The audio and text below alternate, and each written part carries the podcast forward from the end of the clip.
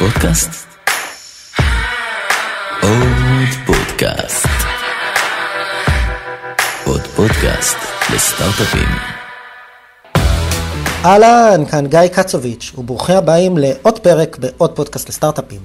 והפעם הסדרה שלנו מייצאים חדשנות ישראלית, סדרת הפודקאסטים שלנו עם מכון הייצוא. בכל פרק אנו עוסקים בטכנולוגיות ישראליות אשר מספקות פתרונות לאתגרים ברחבי העולם, ומשלבים רעיונות עם יצואנים ואנשי התעשייה הישראלית.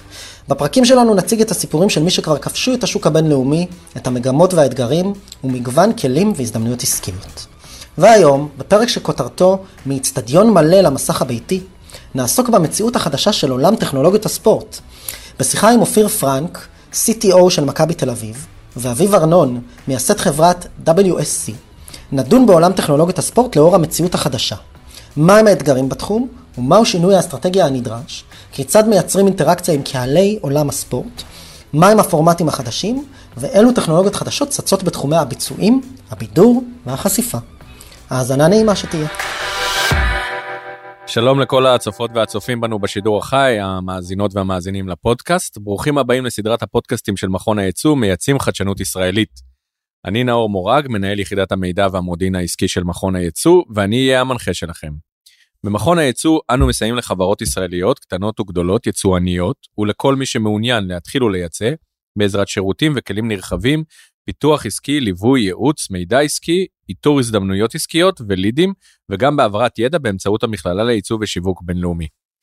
היום, בפרק שכותרתו מאיצטדיון מלא למסך הביתי, המציאות החדשה של טכנולוגיית הספורט, אנו מארחים את אביב ארנון, מייסד שותף ומנהל פיתוח עסקי של חברת WSC ספורטס, ואת אופיר פרנק, CTO ומנהל החדשנות במכבי תל אביב בכדורסל. הצופים בשידור החי מוזמנים לכתוב לנו שאלות בצ'אט, אנחנו עוקבים אחרי התגובות שלכם ונוכל לשלב גם אתכם בשיחה שלנו. אז אה, חברים, בואו תגידו שלום, תציגו את עצמכם. אה, אהלן, מה נשמע? היי אמא. נציג את עצמי זריז, אז אה, אני אה, אחד היזמים של WSC ספורטס, מנהל את הפיתוח העסקי. תספר על החברה כבר או... כן, יאללה, זה אז- הזמן. זה הזמן. אז אה, יש לנו פלטפורמה שמייצרת תקצירים של שידורי ספורט אוטומטית. אנחנו בעצם עובדים עם גופי שידור וליגות וקבוצות ו broadcasters בכל העולם. ופיתחנו טכנולוגיה בענן שלוקחת שידור של משחק, כדורגל, כדורסל או whatever, מזהה מה קורה בווידאו בכל רגע, מייצרת קליפים של כל מהלך, נותנת להם גם דירוג כמה הקליפ יפה ביחס לקליפים אחרים, ויכולה לערוך תקציר אוטומטית ב-Machine Learning, AI וזה. אה, וזהו, אנחנו עובדים עם הגופים הכי גדולים בעולם, עם ה-NBA, NFL. חלומו של כל אוהד ספורט. נכון, זה מגניב לגמרי להיות uh, בתחום הזה, וכבר עשר שנים דיברנו על זה, כבר עשר שנים uh, uh, רצים על זה. Uh, חברה, משרדים ב, בארץ, בעיקר 180 עובדים, יש לנו משרדים בניו יורק, בסידני באוסטרליה, עובדים עם מעל 150 לקוחות, שזה uh, ב-18 ענפי ספורט שונים. Uh, וזהו, אני חושב שאנחנו בין החברות ספורט הגדולות היום בארץ. Uh, זהו, כבוד להיות פה, תודה. תודה שבאת. אופיר פרנק, אה, מנהל חדשנות, אה, CTO, מכבי תל אביב, תפעול. אה, הרבה שנים ב... סביב העולם של הספורטק, אה, טכנולוגיות בכלל, אה, מלווה הרבה סטארט-אפים אה, באקוסיסטם הישראלי, כי אין, קצת חסר פה אנשים שמבינים איך נראה ספורט מקצועני ואיך נראה ספורט בכלל, ואיך נראה, ואת המעבר הזה בין ספורט פוליטי לספורט entertainment, שזה משהו שהוא חדש בכלל ב- בהבנה של האוהדים ושל המוניטיזציה ושל כל הקשר בין הזה, אז אני סוג של mind bridging בין העולמות, אה, בין הספורט המקצועי לבין האקוסיסטם. ולבין הס- הסטארט-אפים שיש פה בארץ, פוגש הרבה סטארט-אפים, לפחות שניים עד שלושה בשבוע. אחד האנשים שהכרנו כבר בתחילת הדרך, אה, התייעצנו עוד בזמנו, אז אנחנו כבר מכירים הרבה שנים. אבל CTO ב- ב- בקבוצת ספורט, לא, לא ידעתי שבכלל בקבוצת ספורט יש CTO, ממתי? מה בכלל עושה CTO קונה, קונה את הציוד הטכנולוגי שהמאמנים צריכים? אז uh, אני אגיד את זה, תראה, צריך להסתכל על זה ככה. יש שתי, שני, שני, שתי סיבות שצריך CTO. אחד זה כי חברה שאנחנו עוברים לרובוטיקה ואנחנו מפתחים שחקנים uh, איכותיים אז צריך מישהו שיפ... אבל אם מפתחים רובוטים שישחקו במקום הזה אתה כן, אומר. זה מקטין את הסיכון בהשקעה. החוזים יראו. לגמרי, אחרת. כן, אבל. זה- בגדול היום ספורט בכלל זה אקו סיסטם שלם שמתחיל אה, מכניסת קהל, ניהול קהל, אפיון קהל, אה, קשר בין הקבוצה לקהל, אה, תוכן, ניהול התכנים, הפצת תכנים, אה, רפואת ספורט, חזרה מפציעות, כל העולם של טיפול בשחקנים, מעקב אחרי שחקנים, אה, ורטיקלים נוספים זה ורטיקלים שאנחנו אה, מדברים על כל הנושא של אבטחת קהל, entertainment בזמן משחק, בתוך הארנה, תקשורת, קישוריות של הארנה. אני יכול לתת פה עכשיו אה, כמעט כל תחום היום שיש נוגע בתחום השני, והכל מתחבר ל ecosystem אחד גדול. הכסף הגדול היום של הספורט מגיע גם מהימורים וגם מצפייה אה, וגם מצריכה שונה של תוכן. אה, אביב יספר על זה ועל העולמות שלו, אבל בגדול כל העולם הזה של מפגש בין אוהדים לבין אה, קהל חשוב בזמינות שלו, בנוכחות שלו, במפגש האישי, בהרבה מאוד דברים. הדבר הזה מצריך מערכות תקשורת שמדברות אחת עם השנייה בצורה קלה, פשוטה, וכמו שאביב אמר, הוא עושה את הדברים ב cloud, היום כולם מחוברים ל cloudים וניכנס לזה, אבל בקיצור, אתה מדבר על מגרשים ומפגש בין אוהד למגרש ולשחקנים אבל אין מגרשים אין אה, אין כרטיסים אין אה, זה לא שמעת הספורט במגרשים מת לא לא אין יותר להיכנס למגרש אז אז אז ממה איך צורכים היום בכלל ספורט. אה, זאת בדיוק, זו נקודה מאוד משמעותית. אני חושב שהקורונה אה, נתנה איזשהו אה, זריקת אה, השכמה ל, לכל מי שעוסק בספורט בשביל להבין שלמעשה אתה יכול להרוויח כסף מהאוהדים שלך שנמצאים ב... ב 150 קילומטר מסביב לאצטדיון הם יבואו כל משחק והם הם הקהל שיקנה את הכרטיסים ומזה בדרך כלל על זה בנו את המודלים הכלכליים הישנים של הקבוצות ספורט. אה, יש מ- מעגל נוסף זה אלה שיגיעו בטיסה פעם במה שנקרא תיירות ספורט אלה שהם תיירים שיגיעו לאצטדיון שלך. במשחקים משמעותיים. הם משמעותיים או משמעותיים להם ליום הולדת או לאיזשהו אירוע או לאיזשהו מפגש עם חברים או משהו כזה. אבל יש הרבה מאוד הרבה מאוד אוהדים שנמצאים במרחקים מצד שני של האוקיינוס, שהיכולת שלך לייצר מהם מוניטיזציה במחירים קטנים. תחשוב שאם יש למכבי עכשיו אוהדים בהודו, ואני מוכר להם בעשרה שקלים או בדולר לחודש, ויש לי שם 500 מיליון אוהדים, או 50 מיליון אוהדים, שאני יודע לעשות מהם דולר בחודש, המשמעות של זה למבנה התקציבי שלנו ולמבנה שהקבוצה מדברת, היא, אה, זה סוג של מוניטיזציה מסוג אחר שמשנה בכלל את המודל ואת המבנה. יש קבוצות שהבינו את זה כבר לפני, בוא נגיד ה-NBA היו מהראשונים שהבינו את זה, הם היו מהחלוצים של השיווק. אה, והיום אה, אין היום ליגה באירופה בכדורגל שאין לה אה, תהליכי הפצה וזה חלק מהעניין והיכולת. בגלל זה חשוב מאוד להבין שהמגרשים זה חשוב, זה חלק משמעותי, זה חלק מהאוהדים, אבל האוהדים במקרה הזה הם יותר חלק מהחוויה וחלק מהסיפור שאתה מצליח לספר לשאר האוהדים מסביב, כי אם אין את הרעש של האוהדים שעושים וואו, אז אביב המערכת של ה-AI שלו לא יודעת להגיד שהיה איזשהו אירוע מעניין במגרש. אבל אם אנחנו מסתכלים תכלס מבחינת מוניטיזציה, אז אנחנו מבחינתנו אם אנחנו יודעים לייצר מגרש מעניין אנחנו יכולים להסתדר בלי זה כי הזכויות שידור והאוהדים שנמצאים רחוק אם אני יודע להביא להם את התוכן למי שזה מעניין אותו. יש ויש היום טכנולוגיות ניכנס לזה אחר כך כל העולם של ה immersive של אה, אצטדיונים וירטואליים של live uh, like וחברות ישראליות שבאזור הזה של טקסל וכאלה שנכנסים לעולמות האלה אפשר לדבר על זה אחרי זה. אביב, אנשים בכלל עדיין יושבים ורואים אה, 90 דקות משחק, הם יושבים ורואים אה, 4 שעות של בייסבול, זה, זה, כאילו, ברגע שיצאנו מהמגרשים, אנחנו עכשיו בתוך עולם של אה, צפייה מרחוק, או של חוויות שהן אה, קצת יותר מרוחקות. לאנשים יש את הסבלנות לשבת ולצפות במשחקים ארוכים? אמ, הייתה היום, כת- היום כתבה מעניינת על זה, על מספרים, איך שקבוצות גיל שונות מסתכלות על אה, אה, כמה מעניין אותם לצפות במשחק שלם וכמה מעניין אותם התקצירים באופן יחסי. אה, קודם כל, ספורט, אחד מה pillarים המרכזיים של, אה, של revenue זה זכויות שידור.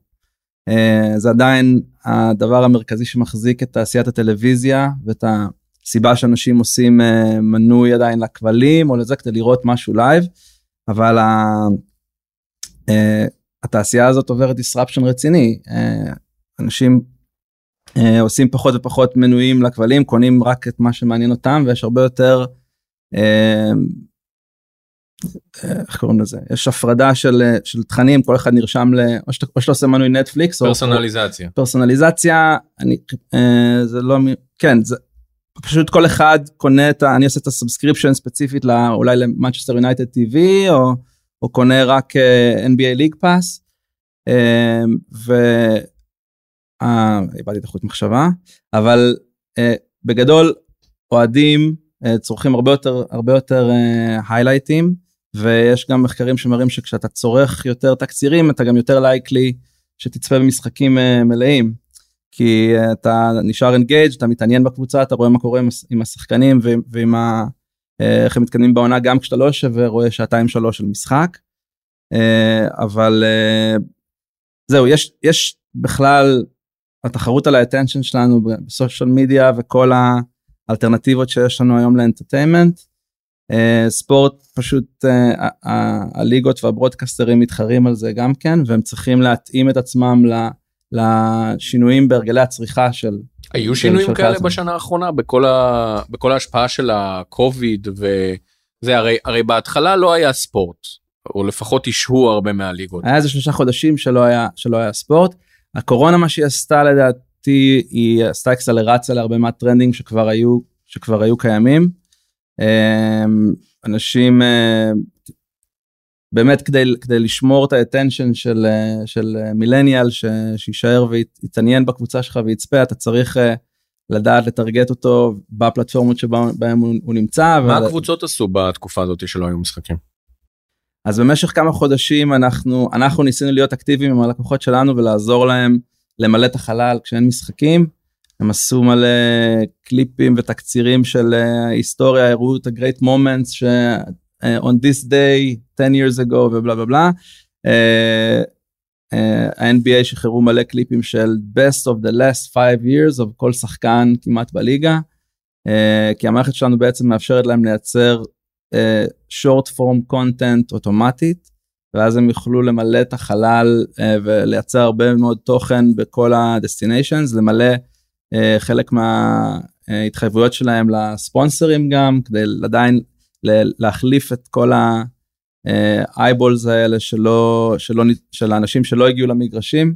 אז זה, זה גם נתן אקסלרציה לכל מיני business מודלים נוספים למשל בארצות הברית בדיוק לפני שנתיים בערך החוק הפדרלי נגד שאוסר הימורים על ספורט בוטל ולאט לאט כל state התחילה לעשות uh, רגולציה של הימורי ספורט ומה שקרה עכשיו בקורונה זה שפשוט ה-revenues נפגעו כי אחד מה...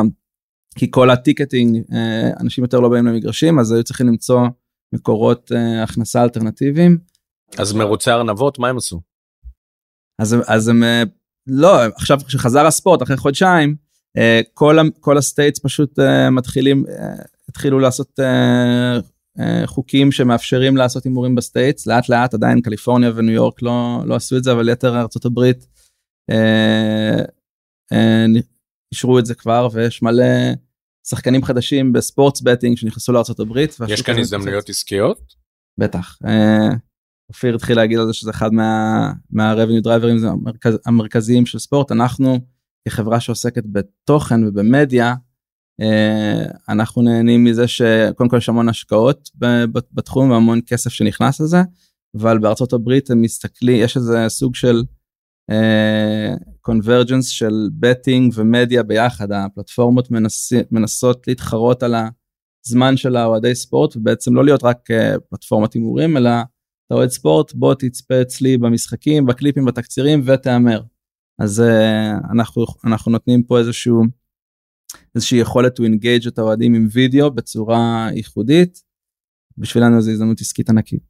אופיר זה, זה נשמע כאילו כל המודל העסקי השתנה זאת אומרת uh, ממודלים עסקיים של uh, של המשחקים של הגלדיאטורים ב, ב, ברומא של קהל אה, למשחקי הכדורגל הגדולים ופתאום יש כאן מלא אפשרויות חדשות. אני חושב שהמודלים משתנים במקומות אני לא עוסק בזה ביום יום במכבי כמו שאתה מבין CTO לא עוסק בקנייה של זכויות שידור. אבל אני חושב שיש תנועה עולמית היום של אה, מעבר אה, כמו שאביב אמר קודם לפלטפורמות כמו נטפליקס יש היום שתי גוף, שני גופים מובילים בעולם יש את The Zone ויש את 11 ויש עוד כמה גופים שהם סוג של אגריגטורים של ספורט של סוג של פלטפורמות OTT שנותנות אה, שידורי ספורט. בארצות אה, הברית ESPN פלוס בקרוב, כן, מתקבל ויש עכשיו על דיסקאברי, כולם נכנסים לזה. ויש את ה... אה, איך זה נקרא? טוב, איבדתי שנייה ריכוז אז אני אשאר ממש זה. בקיצור העולם הזה של הפלטפורמות אחת הבעיות שלו בגלל שזו תפיסה גלובלית ועד היום זכויות השידור היו בנויים בצורה לוקאלית זאת אומרת כי זה היה לפי מדינות ואמצעי ההפצה היו אה, דרך נקודות אה, ברצפה בקרקע והיום באינטרנט אתה יכול להפיץ מנקודה אחת לכל העולם אה, ואין יותר הצדקה להחזיק זכויות שידור בצורה כזאת חוץ מלוקליזציה והתהליכים האלה. אה, מתבטאים היום בשינויים משמעותיים אה, כמו שאתה יודע אז ה-NBA מי שהתחיל עם זה ראשון היה MLB למעשה שהקימו את התשתית הראשונה בעולם של סטרימינג אה, של וידאו ועל זה התנסו אחרי זה הם נתנו שירות ל-NBA היום הם, NBA יש להם מערכת שלהם.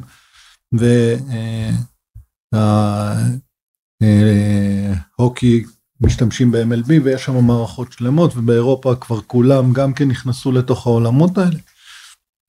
ואני חושב שמשם יבוא העולם של השינוי במודלים, כי בסוף, אם אני אוהד של אה, מכבי תל אביב, ממש לא מעניין אותי לראות uh, קבוצות אחרות, אבל אני רוצה לראות יותר מכבי, אני רוצה יותר הזדמנויות לפגוש את השחקנים, אני רוצה לקבל יותר תמונה של אימונים, אני רוצה להיות יותר engage, אני רוצה להרגיש יותר חלק מהקבוצה.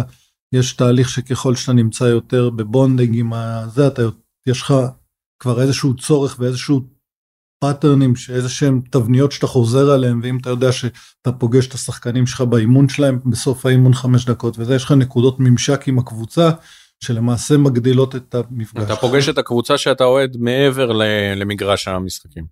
המגרש הוא כבר לא תווך, מי שמבין את זה מבין שזה חלק מסביבה, וספורט הוא לא מגרש, ספורט הוא entertainment, והוא חוויה כוללת של entertainment, וכשאתה אוהב להקה אז אתה לא רק הולך להופעות שלה, אתה גם שומע תקליטים שלה, ואתה גם, יש לך קצת אה, אה, שומרי מסך שלה. ו... יש עוד אנשים ששומעים תקליטים ויש...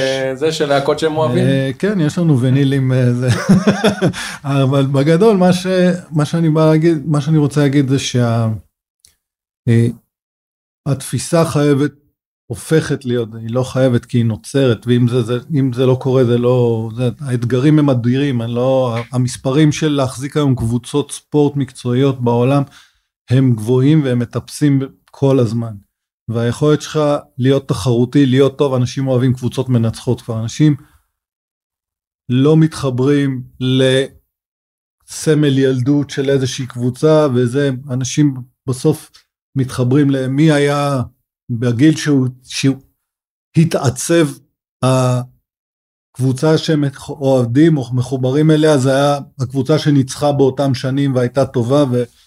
יש עוד נאמנות למותגים בתחום הזה? אה, אני חושב שזה משהו שנשחק לאט לאט, הוא בנוי ממקומות אחרים. אה, זה כבר לא בנוי על מה שההורים שלנו ואנחנו עוד זוכרים של מי שגדל ב- עם הפועל ומי שגדל עם מכבי אוהדים ומי שרופים שגדל... כאלה של... לא, זה משהו שבא חלק מהסביבה הפוליטית שלך ומהרבה מאוד זהויות. אה, אני חושב שהיום, ה- אחרי הבחירות, אנחנו רואים שהבחירות יותר דומות להתנהגות של הספורט של פעם מאשר אה, זה, זאת אומרת שאנשים יש להם איזושהי בחירת, הם לא עושים בחירה, הם חלק מאיזושהי תפיסה, לא מתוך ביקורת, אלא אני אומר, זה מה שקורה וזה המצב. והיום ב entertainment אנשים חיים מתוך מקום שה entertainment שלהם זה המקום שעושה להם fun, שהם רוצים ליהנות, אנשים בספורט זה אסקפיזם, זה חלק מהתרבות של ללכת לסרט, לכבות את המוח וליהנות. אני הולך עכשיו עם חברים לראות. אני חושב אופיר, לא רציתי להוסיף לך ליגות וקבוצות אה, לא, זה קבוצת ספורט אז יש לכם את הצד של ה performance הם באים לנצח והכל אבל ברוב ה... בליגות הגדולות בעולם ברוב השווקים זה חברות מדיה כבר. היום ה-NBA זה לא ליגה זה חברת מדיה שעושה עושה מוצרים מוכרת. מכונת שיווק מטורפת branding.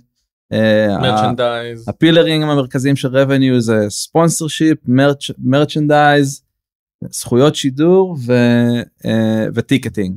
עכשיו ticketing נפגע, אז יש לנו עכשיו בארצות הברית regulated את ה betting, אה, אבל כחברת מדיה הם עושים הכל. היום ב-NBA שהם לקוח, אה, הלקוח הכי גדול שלנו אולי, אה, הם הם פועלים בעשרות אם, לא מאות פלטפורמות שונות. יש אה, מאות אנשי תוכן שמייצרים תוכן לכל destination ולייצר תוכן לטיק טוק או לסנאפ צ'אט או לזה כל אחד עם ספונסרים ספציפיים שהם עושים אקטיבציה עליהם ואוהדים שרוצים ומחפשים משהו אחר. אה, וזה זה, זה פשוט אה, זה חברת חברת אנטרטיימנט וגם כל אחד ובארצות ב-NBA גם הקבוצות עצמם הם יש להם אה, משהו מזה הם, הם גם חברת מדיה. אם תסתכל על זה רק אני קוטע אותך שנייה. תוסיף לא קוטע. כן, מוסיף כן, ה- בעולם הזה כן, תבין, ה-NBA החליט שהוא לא רוצה להיות תלוי בזכיין שלו באותה מדינת יד או במדינה מסוימת, אין לו איש יד, אין לו זכיין שהחליט לקנות זכויות, אבל יש שם מישהו שהוא בלוגר, שהוא חובב כדורסל, שהוא יש לו בלוג של כדורסל, הם אימצו אותו, אז הם, הם מייצרים לו את הגב ואת הרקע ונותנים לו תכנים ובונים אותו בתוך הקהילה בשביל שהוא ישקדם את השיווק שלהם והם מייצרים, לוקחים תכנים מהפלטפורמות של uh, אביב, ולמעשה מייצרים כלי בשביל שבלוגר יהפוך להיות תחנת טל, uh, טלוויזיה שמקדמת את ה-NBA בשפה מסוימת, במקום מסוים. עכשיו, אם אני אתן לך דוגמה, אנחנו, אתה מדבר, אנחנו הולכים היום, העולם הולך חזק מאוד ל virtual merchandising, שהדוגמה הכי טובה של... מה? NFTs? לא, לא רק, אני אתן לך דוגמה, אני לא רוצה פה עכשיו זה, אבל עשיתי, עשינו, דוג, אחת הדוגמאות זה חברה ישראלית שנקראת טטאווי, שהיא חברה שעושה סריקה תלת מימדית ועושה וידאו תלת אה, volumetric, אנחנו לקחנו את השחקנים, אה, סרקנו אותם במה שנקרא טיפוז, וחוץ מזה עשינו וידאוים והעלינו, יצרנו אפליקציה, ולקחתי שחקנים של מכבי, והכנסנו אותם לתוך משחק מחשב. והשתמשנו מזה, ב, ב, ב, אתה לוקח את הסקלטון שלו, של שחקן, של משחק מחשב, לוקח את האבטר של שחקן, זורק אותו לתוך הזה והוא עושה משחק חרבות עם הבגדים של מכבי, עם זה יש לי וידאוים של דני אבדיה ושל עוד שחקנים שהם חלק מזה ועשינו ממש אתה עושה הצגת שחקנים והילדים פתאום נפגשים. נראה אותם, נראה אותם נלחמים ב, באזורים של מיינקראפט תכף. יכול להיות אבל זה ייקח בדיוק שם המקום שהמקום שלנו היא אין לנו, קשה לי היום להביא ילד בגיל שמונה, אם אבא שלו לא היה אוהד של, או לא אוהד של מכבי ולא הביא אותו למשחקים, אין לי מקום לפגוש אותו, כי ברוב המקומות, דרך אגב, אחד, האתגר, אחד האתגרים זה שאנחנו במודלים של pay-per-view, והילדים לא מוציאים על זה כסף, ואז יש בעיה של לפגוש אותם, ואז אם אין את התכנים הקצרים ואין את הדברים האלה, שאתה מייצר את ה engagement הראשון, את ההערה של, הפ... של ה... הרצון הזה לפגוש את המשחק הזה, את החוויה הזאת, זה נראה משהו מדליק, אתה רואה איזה הטבעה מדליקה. והדוגמה הכי טובה זה מה שדובר עכשיו על NBA שוט, שהגיע, נמכר שבוע שעבר, Top Shot, שנמכר שבוע שעבר אה, אה, dunk ב-208 מיליון, אה, 200 אלף, 208 אלף דולר, היה dunk של לברון. ש... הכל הכל נשמע כזה קצת אה, אבל אה, ממוסחר. זה נשמע כאילו הספורט אה, אה, לא, לא, רגע, רגע, רגע, רגע, יש דבר אחד שאני לא מוכן לשמוע, ממוסחר. זה כאילו יש לך ביקורת, כאילו אתה רוצה להחזיר אותנו למקומות שהיינו בהם פעם. יש חניה בחינם ברחוב? אין חניה בחינם ברחוב, איך אתה... תמיד אפשר למצוא איזה מגרש עפר. לא אבל אבל גם דרך אגב לשחק עליו כבר כדורגל אבל אבל אני אומר אתה יודע אתה אתה מסתכל על כל מה שאתם מספרים אני אומר אוקיי איפה כאן הספורט? זאת אומרת בסוף זה נשמע כמו מופעי בידור. אני אני, אני רואה מה שקורה ב, באולימפיאדה אני רואה את מה שקורה ב, ב, בסופרבול. אני אומר בואנה הסופרבול נהיה מאירוע של ספורט של אה, שחקנים שאמורים לנגוח אחד בשני וזה לאנשים יותר מתעניינים במופע האמצע של ביונסה מאשר ב, ב, ב, במשחק עצמו אז מה מה אנחנו רואים כאן? מדברים על ספורט או על ספורט business? זה, אני אומר יש זה, ספורט. זה נשמע כאילו הכל עבר איזה פיוז'ן אחד גדול. זה פיוז'ן ברור אני, אני אני לא יודע אם יש לי תשובה כזאת ממש חכמה למה ששאלת אבל אבל אבל אתה פה, אני יכול לתת לך תשובה לא חכמה. בסוף, בשביל להביא שחקנים טובים, ובשביל שאתה תהנה מהספורט, אתה צריך תקציב בשביל להביא שחקנים טובים. כי, שח... כי בסוף השחקנים לא עובדים יותר בשביל אה, איזשהו אה, פרנצ'ייז כזה או אחר. אף אחד לא רוצה להיות שחקן של מכבי בגלל שזה מכבי, או רוצה להיות שחקן של ברצלונה. לא, הם רוצים להביא תוארים, הם רוצים להביא תארים, בשביל להביא תארים אתה צריך קבוצה, כי זה לא משחק של אה, טניס של שחקן בודד, אתה צריך קבוצה סביבך, אתה צריך שמישהו ילכד מספיק שחקנים טובים ומאמן טוב בשביל שאתה תביא לתוצאות. בש... מעבר לזה שאתה יודע שאם אתה טוב אתה מביא קהל, אתה גם רוצה להיות בסביבה שהיא אה, ecosystem שמנצח. אתה צריך CTO טוב. עכשיו אתה באת להרים לו? כן מרים קצת. תנחית. בקיצור זה זה זה business וזה אם זה לא business זה לא אה, זה יכול להיות אה, ספורט אולימפי אבל זה לא יכול להיות אה, ספורט תחרותי entertainment ספורט שיש בו entertainment שהוא חלק ממרכיב של entertainment שיש לו קהל שמביא, שמביא סביבו קהל חייב שיהיה בו מנגנון פיננסי וצריך שיהיה גם איזון ובגלל זה יש היום יותר ויותר מערכות שמאזנות בין היכולת שלך להוציא על על השחקנים ועל דברים לבין היכולת שלך אה, להצהיר מערכות נוספות ושהמערכת שלך תהיה מאוזנת. אה, לא כל קבוצה, לא כל אחד יכול להיות זכיין של ה-NBA בגלל שהוא צריך להביא לתוך המערכת הרבה מאוד דברים. אותו דבר ב- לליגה, ב- בליגות המובילות בעולם, כי זה חלק מ... אתה חלק מאקו סיסטם כלכלי שכל קבוצה תורמת את החלק שלה מעבר למה שהליגה עצמה תורמת. יש להם היום דרישות כאן כאן יוצא ה- ה- ה- החוקר שבי שמחפש את ה- את ההזדמנויות העסקיות לחברות הישראליות. אני מבין ואולי מריח שכאילו ברגולציה שהולכת ונבנית או, או יותר נכון במבנה של הליגות רגע לפני שזה הולך לרגולציה במבנה של הליגות במבנה של הקבוצות במבנה של זה זה כאילו נשמע כאילו שאם קבוצה עכשיו רוצה לשחק ביורוליג או נכנסת ליורוליג היא לא צריכה להיות רק טובה בספורט היא צריכה להיות טובה גם בניהול ובטכנולוגיה ובהרבה מאוד דברים לשם אנחנו הולכים. אה, ברור. תן לי לשאול אותך כאוהד אתה יש ספורט מאוד מעניין אתה יודע אתה יכול לראות אה, אה, איזשהו מהלך מדהים ב... שמישהו עשה אבל אם אם אם זה לא עטוף ואין לך את הסיפור ואת הנרטיב אתה יודע קח את הדוגמה מעניינת זה ה-UFC נגיד יש קרבות uh, של ה-UFC שאני פשוט מתחיל פותח איזשהו קרב אז אני אני לא כך מכיר אם אני לא מכיר את הלוחמים אז אני uh, צופה ויכול להיות שזה סתם קרב שהם כל הזמן חונקים אחד את השני ולא כזה מעניין אבל אם אתה רואה את החצי שעה לפני את ההכנה את הבילדאפ את הסיפור שהלוחם עבר את ההכנות של החודשיים האחרונים איך הם הלכו למסיבות עיתונאים והם ועשו את הרוד שואו ועשו את זה כל הסיפור מאחורי זה. הקרב הרבה יותר מעניין. נכון יש לך כל הקבוצות והליגות יש אה, מונח שנקרא פן ג'רני, בדרך, ל... בדרך לאצטדיון, אבל לא רק, מהבוקר שאתה קם, יש יום של משחק, עד שאתה מגיע לאצטדיון, חווה את המשחק, אחרי זה רואה את התקציר בבית, משתף עם חברים, קונה את המרצ'נדייז, כל הדברים, כל החוויה הזאת של מה זה אומר להיות אוהד ספורט, אתה צריך את החבילה המלאה, אחרת אתה פחות ופחות, יותר ויותר תאבד רלוונטיות.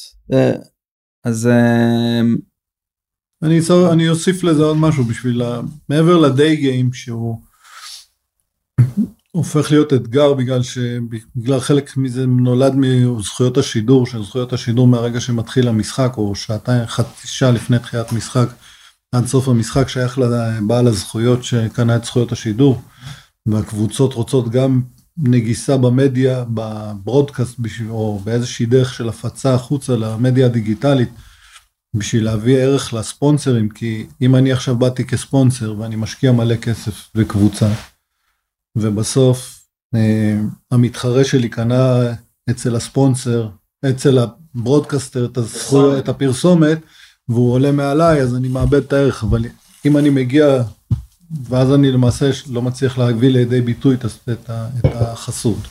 ואז נוצר הגיים דיי אבל תיקח, את, תיקח תחרות עוד יותר קשה ומשם אני חושב כדאי מבחינת אולי טיפה לחזור טיפה כמו שהצעת לסטארט-אפים הישראלים לראות איפה לעזור להם. אבל אחד מאירועי הספורט המובילים שהיו בישראל, אה, הוא בכלל, שהשיג הכי הרבה צפייה בשנה, בשנה האחרונה, הוא בכלל לא אירוע ספורט.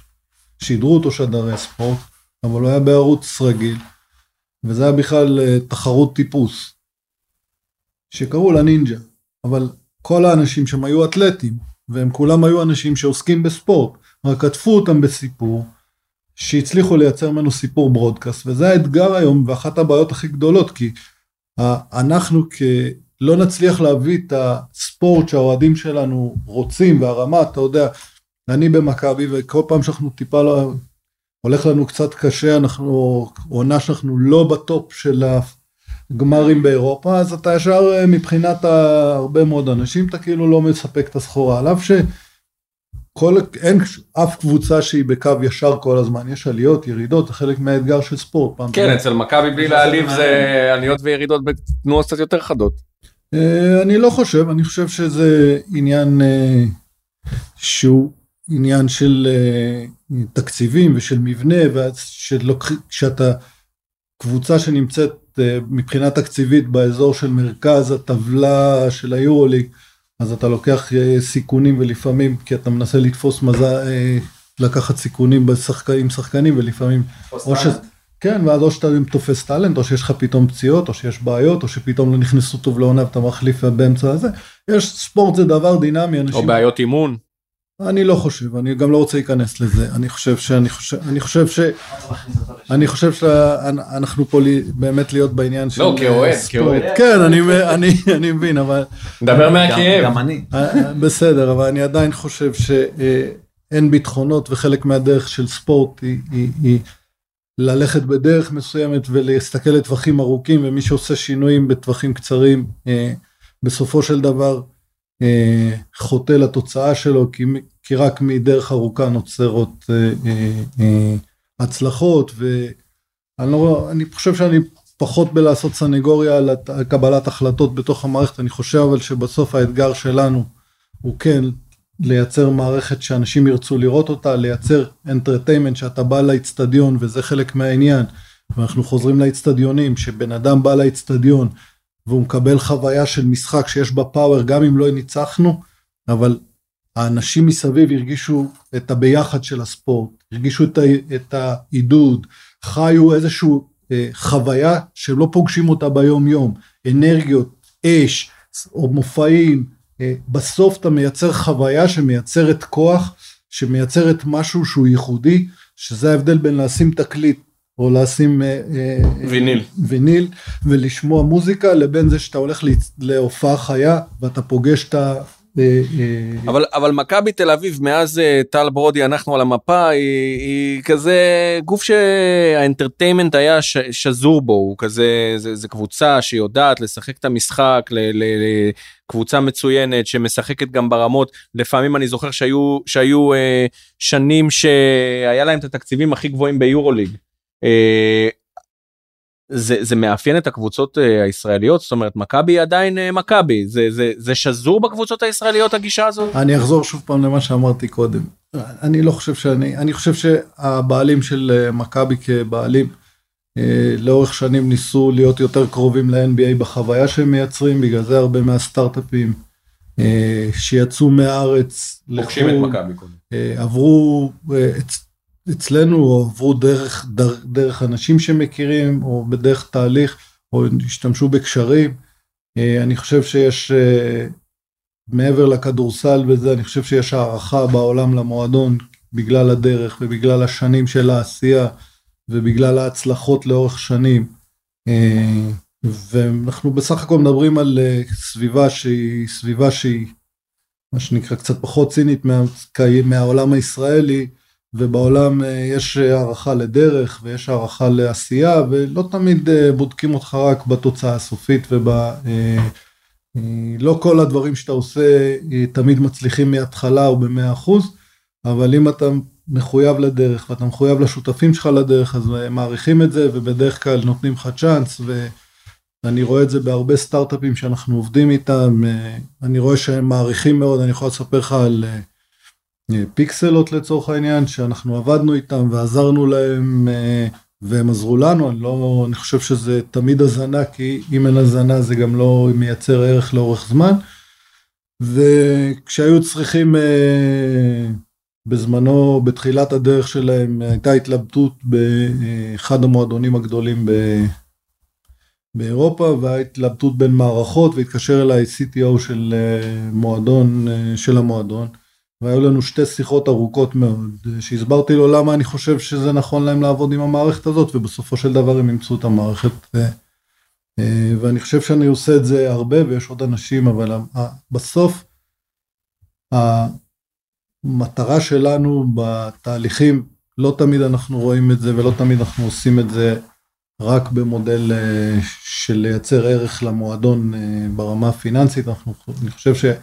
היום אנחנו קצת יותר בתוך ה ecosystem כי כל ה ecosystem העולמי של sport tech קיבל איזשהו shift ויש קצת יותר הבנה אה, וקצת יותר אה, נכונות ל... ל, ל, ל ואיפה אתם מזהים את הפערים שעדיין קיימים זאת אומרת אני מבין את המקפצה שעברנו והקורונה גם כאן שיחקה איזשהו תפקיד של קטליזטור.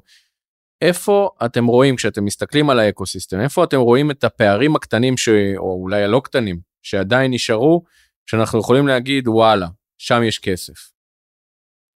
רגע, עדיין אמר, אה, אמרתי לך ש... אמרתי לדני פדרמן ואני צריך להגיד לך גם כן צריך לראות מה אתם עושים עם ה highlights עוד. אה, אנחנו כאילו הפכנו להיות רגע כאן לסגור עסקאות עכשיו אה, זה sales pitch. איפה יש עוד כסף בארץ? זו שאלה. לא בארץ, זה לא חייב להיות בארץ, אנחנו בסוף, אה, אתה יודע, אנחנו רוצים לעזור לחברות כיצואנים גם, אנחנו רוצים להסתכל על העולם רגע ולהגיד, טוב, איפה, איפה רגע זה, אנחנו מבינים זכויות שידור, אנחנו מבינים entertainment, אנחנו מבינים אה, מוניטיזציה, אנחנו, איפה יש את המקום שבו אתם אומרים, וואלה, שם יש אה, שחקנים קט, קטנים או מתפתחים, פה יש עוד איזה gaps in the market כזה, המקומות שבהם יש עדיין זה כמובן שלא נרצה להכניס עוד שחקנים לתחום הוידאו. לא תשמע אנחנו מסתכלים נגיד עכשיו על כל מיני ורטיקלים בשבילנו שהם מעניינים מחפשים לראות איך אפשר לעשות עוד מונטיזציה סביב פרסום. אמ, אנחנו משתמשים בווידאו בתוכן אז כאילו סביב זה יש הרבה הזדמנויות. יש את אה, מה שנקרא streaming wars האלה מה שאופיר אה, דיבר על זה שכל broadcaster פותח פלטפורמת OTT direct to consumer subscription service ומנסה להשיג את הסאבסקרייברים אליו אז שם הולכים לשפוך מיליארדים של של marketing ו, ופרסום בשביל בשביל לנצח.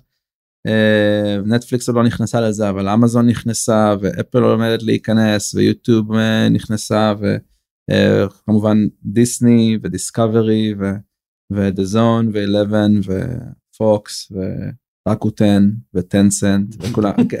אה, ויאנדקס, והרשימה עוד ארוכה כן. ותהיה ארוכה. נכון.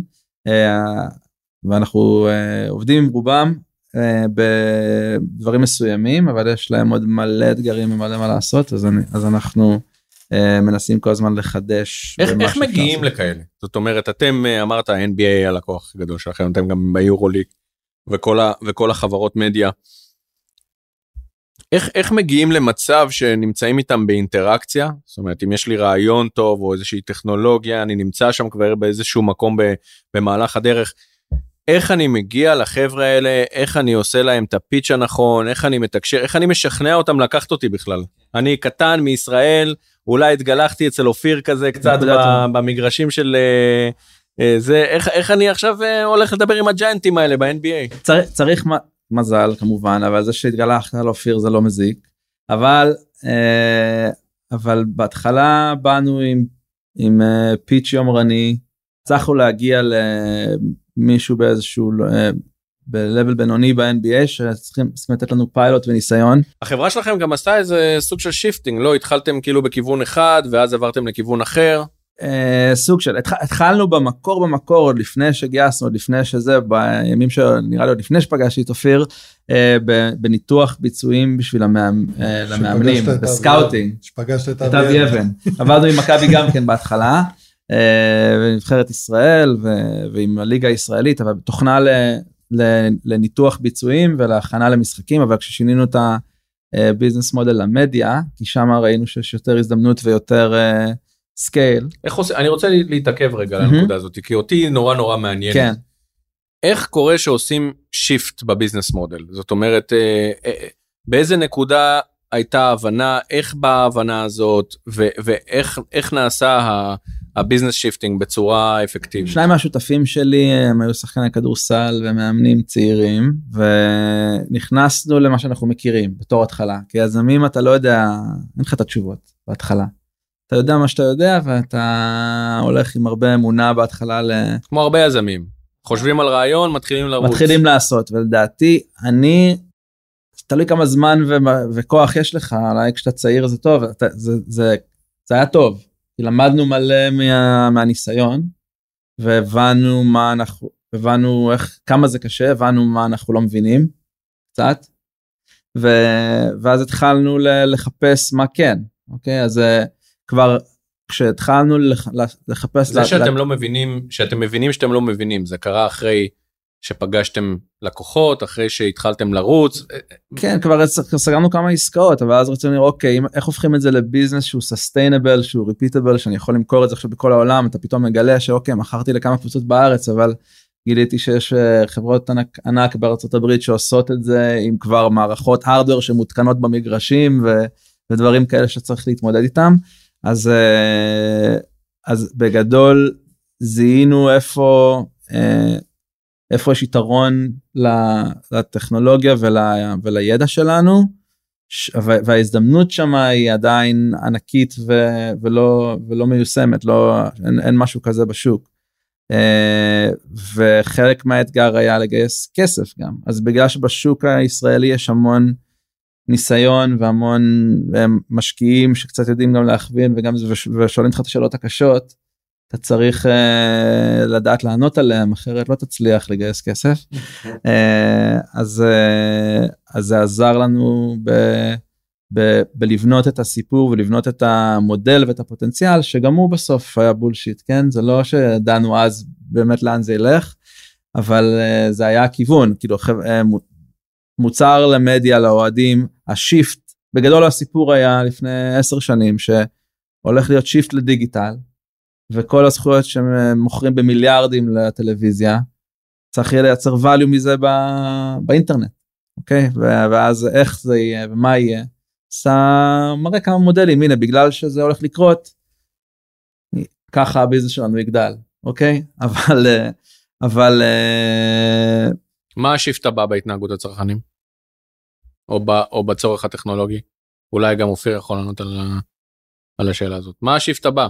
המעבר לדיגיטל היה shift אחד, עכשיו מה ה shift הבא? אני, אני אגיד את זה ככה, יש פה shift, קודם כל אה, יש את ה shift של הגיוון, של, הפר, של הפרסונליזציה ושל היכולת של ה... אתה לא תחזיק את הבן אדם באטנשן הרבה זמן אה, אם אתה לא נותן לו בדיוק מה שמותאם לו מה שהוא מחפש כי פשוט אתה ת- תעבור לאופ- לאופציה הבאה כי יש לך את כל האופציות. אתה גם, אתה גם צריך להבין את התרבות בין אנשים. בגלל שאתה זמין ובגלל שזה מגניב ובגלל שספורט הוא סוג של שפה שחוצה אה, אנש, יבשות, אנשים, מדינות, שפות. אני לא משנה, אני חי פה בישראל, עכשיו יש בדיוק אליפות העולם בכדורגל. אני אספר בדיחה על משהו שקרה בזה, בכל מקום בעולם, אם מישהו החטיא איזשהו פנדל בצורה מצחיקה או איזה משהו, כולם יבינו על מה אני מדבר, זה שפה בינלאומית. היכולת שלי לדעת שיש עכשיו אצלי אה, בעבודה מישהו שהוא אוהד של קבוצה אחרת שלא הצליחה אתמול ואני יודע לקבל תוכן שאני זה ולעשות מזה זה צריך להיות חלק מהחיים זה כבר לא משהו שאתה בא רואה והולך. זה משהו שמתערבב והופך להיות חלק מה, מה, מהחיים שלך ומשהו שאתה משתמש בו כחלק מהשפה שלך. אז יש היום כל מיני סימנים וכל השפ... השימוש במקלדות וכל מיני שפות. אז אני לא חושב כמו המקלדות שהתחילו בתחילת הדרך של אה, שהם היו מקלדות של הקבוצות אבל יהיו סימבולי כן תכף אני אזכר אבל יהיו מקלדות. יהיו כל מיני דברים יהיו דברים מגניבים יהיו אתה תוכל להשתמש באבטרים אתה תוכל להשתמש באינסוף דברים אבל מה שצריך לקחת בחשבון שגם השוק זז וכשאביב יצא לדרך לפני עשר שנים האתגרים שעמדו לפניו היו שונים לגמרי כי חלק מהתהליך הוא גם שכנע את האנשים שהוא בא לפגוש איפה השוק יהיה בעוד עשר שנים.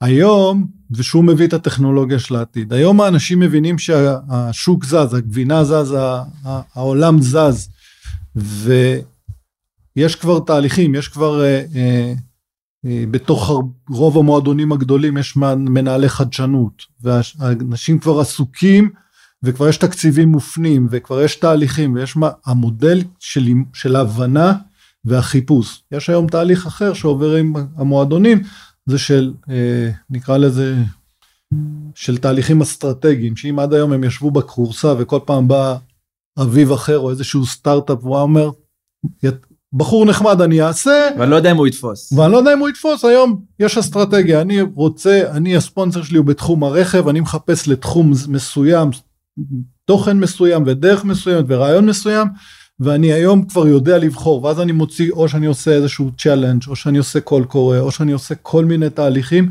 בשביל לעודד סטארט-אפים לבוא אליי.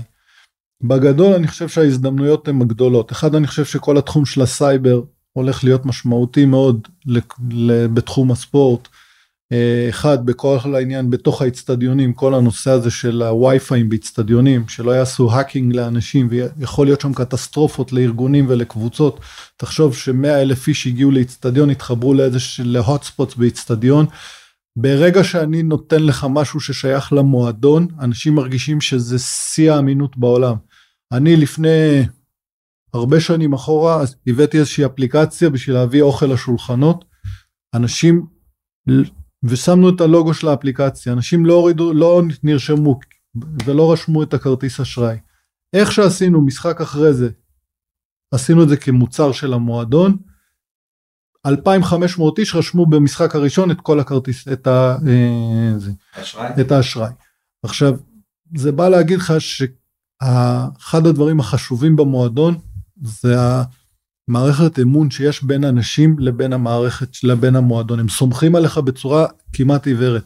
המשמעות של זה שאתה צריך לייצר בגלל שאתה מאפשר היום לצד שלישי להיות מעורב בתוך תהליכים בינך לבין המועדון אתה צריך לדאוג שזה יהיה ברמה מאוד מאוד גבוהה ואתה צריך לדעת שזה מאובטחת מאובטח והכל. יש לך הזדמנויות צרכים היום הקמ... 5G כן היום הקפיצות הן קפיצות מטורפות תבין שכל העולם בכלל של ניהול real estate של ניהול אה, הנדל"ן בספורט זה מאוד מאוד מורכב ויש פה אתגרים ענקיים יש חברות ישראליות שכבר נכנסו לתוך העולם הזה יש את העולם של ההוספיטליטי יש עולמות של יש מלא עולמות שחברות ישראליות יכולות להביא בהם ערך. אה, יש את כל העולם של אבטחה עם כל העולם של רחפנים, כי זה מתחיל להיות גם כן סוג של איום. אני יכול לנתח לך כמעט כל תחום היום, הוא הופך להיות מעניין לחברות ישראליות. וזה, היא... ואלה דברים, נגיד הפתרונות האלה, אלה דברים שחברות יכולות להביא לקבוצות. מה, מה ה... אני רוצה לספר על איך, איך מגיעים, על השאלה שלך. כן. מקודם, אני, אה, על, קצת מהניסיון, מהניסיון שלנו על איך, אה, איך הגענו ואיך זה, בהתחלה פשוט, אתה יודע, שלח לחמך, התחלנו לנסוע לכנסים. יש כנסים של ספורט ומדיה בעולם, ואתה הולך פוגש את האנשים, מתחיל לעשות את הפיץ'. שנה אחרי זה הם רואים אותך שוב, שנה אחרי זה הם רואים אותך שוב, אז הם כבר מבינים שאתה לא נעלמת, אוקיי? אז אתה, אתה, אתה מאלה שמתמידים. אה, ו, ואז היה קצת מזל, היה, הצלחנו, המזל שלנו היה שהלקוח הבינלאומי הגדול המשמעותי הראשון שלנו היה NBA, אוקיי? ואחרי פיילוט מזל שמתחילים. כן, מזל שמתחילים. אבל uh, זה היה אחרי כבר כמה שנים של שרצנו uh, והיה לנו איזושהי טכנולוגיה ואיזשהו סיפור. הם כל הזמן יורדים עלינו שהמצגת שלנו הייתה הכי מכוערת ש... שהם ראו אבל אבל אבל שהטכ... כאלה ישראלים כאלה ישראלים נכון הטכנולוגיה הייתה אבל עניינה אותם ואז כש... כשעשינו את ה-proof of concept אז אז זה תפס הם הבינו. ואז uh, משם זה המון רפרנסים אז הצלחנו להגיע זה, זה באמת מה שאנחנו מקפידים עליו זה לבנות מערכת יחסים עם הלקוחות שלנו שלא להיות לא פשוט למכור להם אלא להיות פרטנר ממש טוב. ואמרתי uh, uh, אמרתי לכם את זה מקודם אחד היתרונות שלנו לדעתי כישראלים זה הישירות והצורה וה, שבה אנחנו בונים את ה... עושים את המכירה זה פחות. Uh, uh, אנשי מכירות שבאים ואומרים לך מה שאתה רוצה לשמוע אלא יותר uh, מדברים איתך בגובה העיניים ובאמת בנינו מערכות יחסים קרובות עם, ה, עם האנשים שעבדנו איתם ו, ואיתם גדלנו. גם האנשים שהכניסו אותנו בזמנו ל-NBA מאז הם קודמו כמה וכמה פעמים. אנחנו אנחנו גדלנו איתם הם קודמו בארגון אנחנו התקדמנו בביזנס.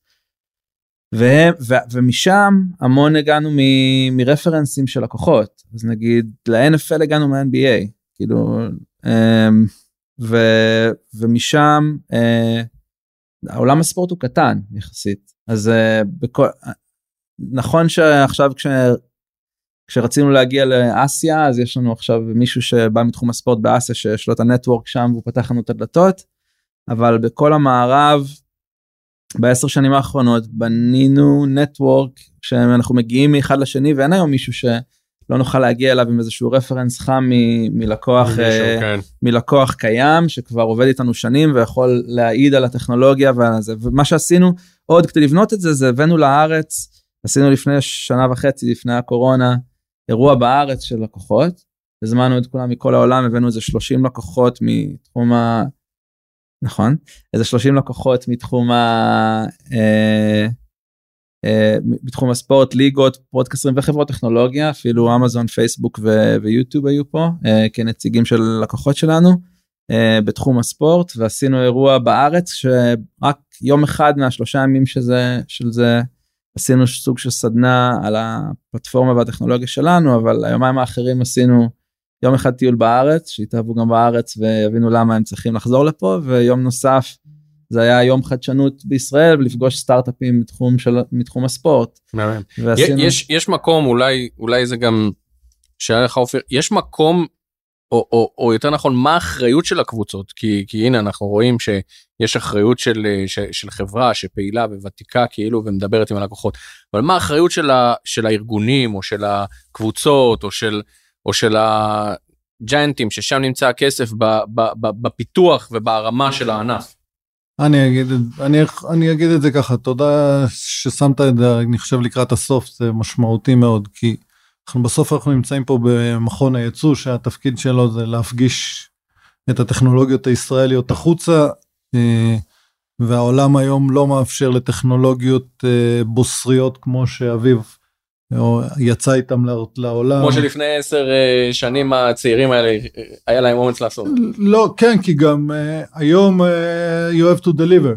כאילו אתה גם אם אתה היום בא עם טכנולוגיה מצפים שבתוך שנה אתה במקסימום תעשה אינטגרציה מלאה ותראה שהמערכת עובדת ותראה כבר איפה עושים כסף. אה, ממה שאתה עושה או שתביא איזשהו ערך מוכח וברור אה, והרבה פעמים אה, סטארט-אפים ישראלים אנשים חיים עם הפנטזיה הזאת שעדיין הם יכולים להביא איזשהו משהו ולצאת לעולם עם איזשהו רעיון וצריך לעשות צריך לבנות בארץ או לבנות עם איזשהו שותף דיזיין פרטנר להראות לפני שאתה יוצא החוצה וגם למקד מה ה-value proposition שלך. ואני חושב שמכיוון שרוב גופים בארץ בתחום הספורט הם גופים שהם אה, גופים ממומנים על ידי, באיזושהי דרך מקבלים כסף מהמדינה. אני חושב שהדבר הכי חשוב בשביל שה ecosystem הזה יתקיים ובשביל שיהיה למדינה כסף להמשיך לשלם אה, כסף לספורט, זה שיחייבו גופי אה, ספורט או לעשות partnership עם חברות סטארט-אפ ישראליות, או להיות, אה, להיות באיזשהו תהליך או באיזושהי אינטגרציה, רכישה, קידום, חייבים להיות מודלים, ויש מספר מודלים, לא חייב להיות אותו מודל לכולם, אבל חייבים להיות מודלים שמעודדים ומקדמים את ה ecosystem. אני חושב שהדוגמה הכי טובה לזה זה הדוגמה האוסטרלית, שהאוסטרלים החליטו לקחת את האולימפיאדה לפני כבר די הרבה שנים. הם אה, לקחו יחד עם זה הרבה מאוד החלטות בתחום של אה, תמיכה בספורט ואתה רואה שיש אה, די הרבה סטארט-אפים שמצליחים בעולם בתחום הספורט שהגיעו מאוסטרליה בלי שום קשר ל, ל, לחיבור שלהם והמיקום של אוסטרליה והמרחק שלה מהסך הכל כל האקו סיסטם וזה היה בגלל החלטה שהם נכנסו בצורה מאוד אסטרטגית להשקעה בספורט. ויחד עם זה הם תמכו בטכנולוגיות ופיתרו, פיתחו וקידמו כל מיני דברים. אני חושב שאנחנו צריכים לראות את זה ואז יהיה גם לקבוצות אינסנטיב כי אם זה נשאר רק בידיים של הקבוצות לא בגלל שהקבוצות לא רוצות אלא באופן טבעי התחרות היא כל כך קשה שאתה מפנה את רוב המשאבים שלך למקומות שהתחרות אה, אה, בתחום שאתה עוסק בו חשובה ואם אתה צריך עוד מקרר ואתה צריך עוד שחקן ואתה צריך עוד אה, משהו. או עוד איזשהו כלי ואתה תמיד תוציא את זה לשם ואם אין לך רגולציה שגורמת לך להפנות חלק מהמשאבים אז אתה. מעניין וחשוב. אמ, ואולי ואולי אה, יהיו אנשים שישמעו וירימו את הכפפה ואולי יהיה כאן איזשהו חיבור של האקו סיסטם ושל כל מי שפועל בו כדי באמת אה, לעשות את מה שהאוסטרלים עשו. אבל אני רוצה רגע לזרוק אתכם אל העתיד לסיום. אני רוצה שנעוף רגע בדמיון שלנו 25 שנה קדימה. איך נראה הספורט איך, נראות, איך נראה הטכנולוגיה, בוא נעשה איזה משחק כזה של, אה, של עתידנות.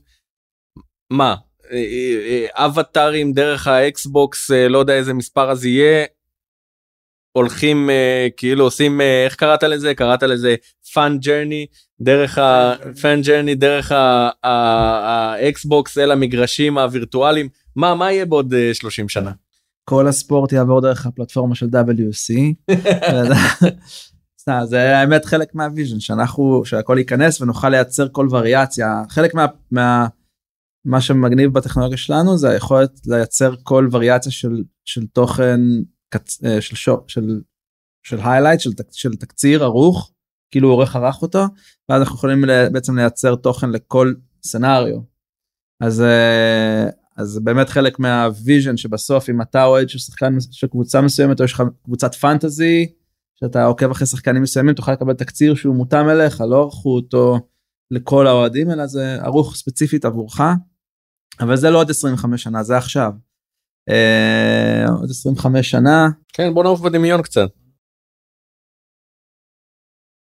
לא יודע יהיה כבר VR כמו שצריך. לא יודע, תראה, VR בטוח. VR, VR יש לנו יש אימרסיב כבר ב-5G ברמות אה, גבוהות מאוד אנחנו רואים כבר יכולות uh, מטורפות אני לא יודע, אני חושב שני דברים. אחד, בראייה הישראלית באופן כללי, בגלל שאנחנו גם טובים בפורמטים של טלוויזיה, ואנחנו מוצאים מפה פורמטים, אני חושב ש...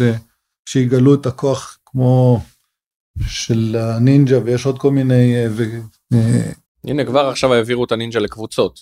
לא, אבל אני אומר, באופן כללי מה שיקרה בזה, זה שיש הזדמנות ויש יכולת בישראל לייצר אה, פורמטים של ספורט פרוג... חדש שיהיה אה, סוג של אה, אה, הצלחה מבחינת הברודקאסט ויתאים את עצמו יותר לצ... לדרך שאנשים צופים ואוהבים את זה. כמו שאתה רואה בשתי תוכניות בפריים טיים אתה בונה כוכב ועושה אותו שם של בן אדם שאף אחד לא ידע מי הוא לפני יומיים הופך להיות כוכב ונכס לאומי. אז זה חלק מהכוח של טלוויזיה כשאתה מביא דברים לפריים. זאת הייתה רמיזה כאילו על שמלה? אתה רואה אתה יודע אתה, אתה בתור מטפס מור- אחד המטפסים בטח, שמלה ואני טיפסנו את זה, זה. אז אה, למה אחד המטפסים שם ודרך אגב איש שעושה עבודה מדהימה ומתחבר לספורטק אה, פיליפ אה, שהוא אה, גרפיקאי וידאו שעובד באביד והוא אחד מאנשי הזה והוא היום עובד עם הוועד האולימפי בשביל להכין את כל הקיר טיפוס ואת כל המודלים כי הקירות טיפוס נכנסו לאולימפיאדה. כן.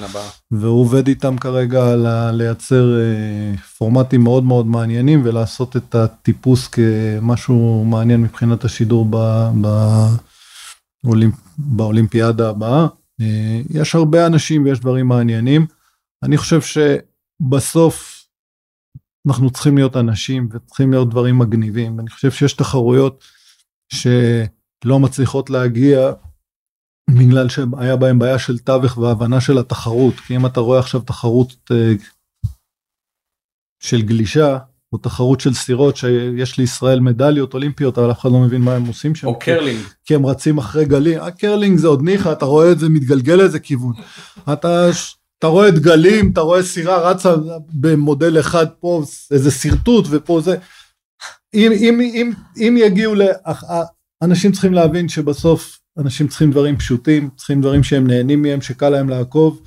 אה, תיקח לדוגמה את העולם של הטור דה פרנס ושל תחרויות האופניים ותראה מה עשה פה הג'ירו. ויש חברה ישראלית שדרך אגב פיתחה אה, את השולחן פרשנים לכל העולם של האופניים.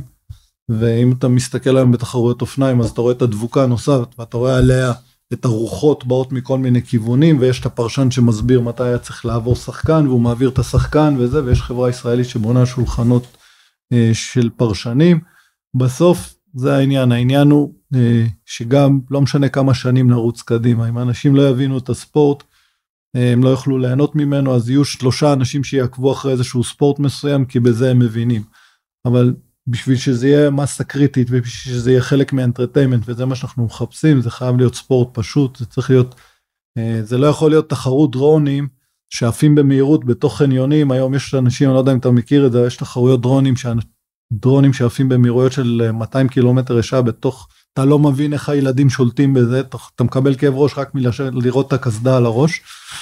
וזה תחרות וזה אחלה וזה מגניב אולימפיאדת 2030 ענף בהטסת דרון. כן זה כן אבל עכשיו זה דרך אגב משם התפתח גם XTEND שזה עוד סטארט-אפ ישראלי בתחום הדרונים אבל ה, העניין הוא שאתה הם מיירטים דרך אגב באמצעות הקסדה הוא VR, שולט כן. בזה לא הוא לא VR הוא שם את הקסדה ובגלל שהוא מצליח לראות את הניווט אז ויש לו עוד משהו ביד אז הוא מצליח עם הראש לכוון את הדרון ועל ידי זה הוא זה, זה תשמע אתה בן אדם שלא לא מצליח לשים בן אדם שנורמלי שם את זה על הראש הוא מתעלף בתוך שנייה מאשפזים אותו.